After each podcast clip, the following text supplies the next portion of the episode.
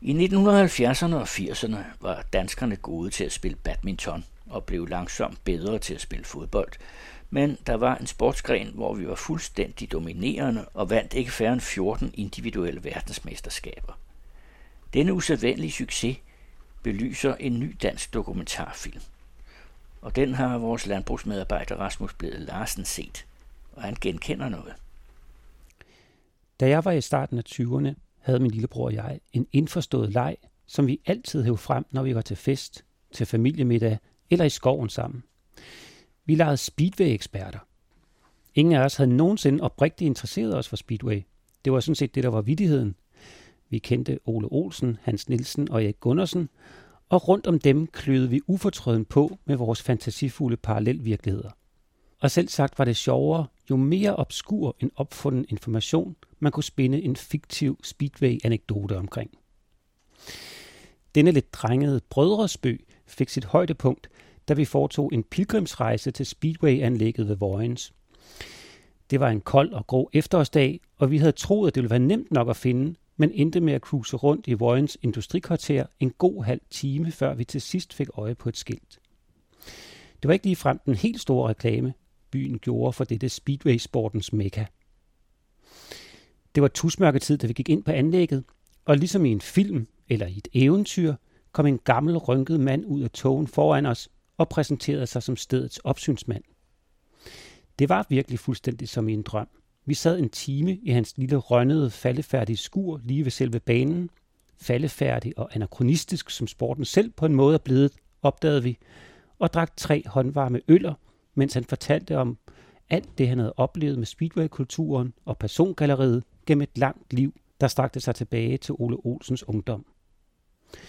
På listen over samtaler i mit liv, hvor jeg gerne ville have haft en tændt optager i gang, for senere at lave en podcast, eller om ikke andet, at kunne forvisse mig selv om, at det hele ikke bare var en drøm, at den aften i Vojens helt sikkert på top 10. Jeg ved ikke, om det var fordi den oplevelse var så speciel, at de anekdoter og sladderhistorier, vi hørte i skuret den aften, ikke kunne overgås, eller om vi simpelthen bare voksede ud af vores strenge attityder. Turen til Vojens blev i hvert fald slutningen på vores Speedway-show. Vi nævnte stadig nogle af navnene på Speedway-kongerne i ny og næ, men det hele fadede egentlig ret hurtigt ud i vores liv, og de sidste 20-30 år tror jeg slet ikke, jeg har haft ordet Speedway i min mund. Lige indtil en dag i sidste uge, hvor jeg opdagede, at der lå en film om Dansk Speedways gyldne år på filmstriben, altså bibliotekernes filmbase, hvor alle med et sygesikringsbevis og en internetadgang frit kan se film. Filmen hedder Kongernes Fald, er instrueret af Mads Kamp Tulstrup og er en af de bedste dokumentarfilm, jeg længe har set. Den er et virtuost personstudie af de tre konger, Ole Olsen, hans kronprins Hans Nielsen og hans protégé Erik Gundersen. Den er også et stykke Danmarks historie. Dengang hele nationen hæppede med, når der blev kørt verdensmesterskab i Speedway, og ikke mindst er den et stykke marginaliseret tidsånd om provins, om knallerter, om professionel sport, før man rigtig kendte det begreb. Ja, om berømmelse i en tid, anden halvdel af 70'erne frem til slutningen af 80'erne. Okay, Ole Olsen vinder sit første verdensmesterskab i 1971, og Hans Nielsen vinder sit sidste og fjerde verdensmesterskab i 1995. Men der er det allerede seks år siden, at Erik Gundersen havde sit fatale styrt. Det er ikke biografiske portrætter af de tre kører, der alle selv medvirker i filmen som mennesker. Det er menneskelige portrætter af tre speedway-kører. Hvor de har deres interesse fra, hvordan de begyndte, de risikofyldte valg, de tog, da de valgte at satse på sporten, og som deres kærester tog, da de valgte at følge med til England, hvor de alle tre kørte for hver deres klub. Erik Gundersens kæreste, i dag hustru, fortæller i en bisætning, at Erik jo skulle vinde, ellers fik de ikke nogen penge. Og præcis hvad det dækker over, kan jeg kun spekulere om, men det antyder, at de kontrakter, kørende var ansat på, var sådan skruet sammen, at lønnen var afhængig af resultaterne.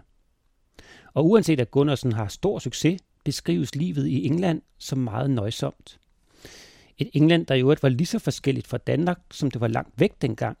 Vi havde aldrig set sorte mennesker før, som en ser i filmen. Filmens helt store styrke er de tre hovedpersoners forskellige og markante personligheder.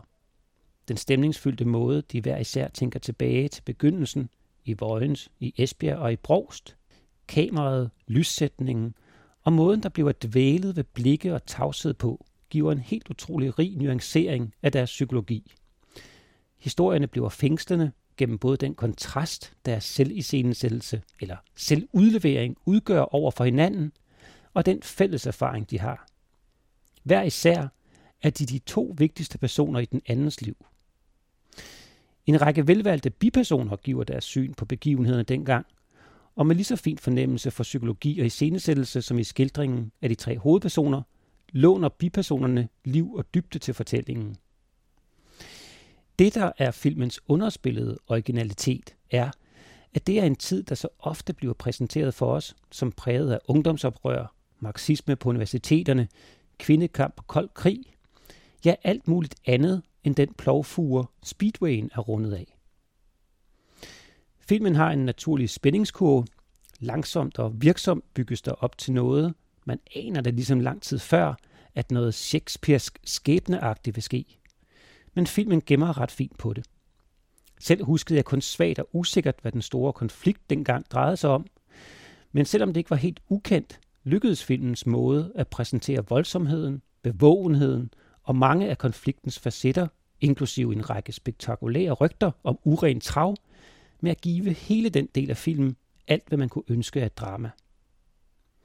Filmen drager ikke nogen konklusion, den peger ikke på nogen skyldig, men nogen vil nok få lyst til at prøve at finde ud af, hvad der var op og ned ved at google begivenhederne. Måske er der også nogen, der vil tage parti.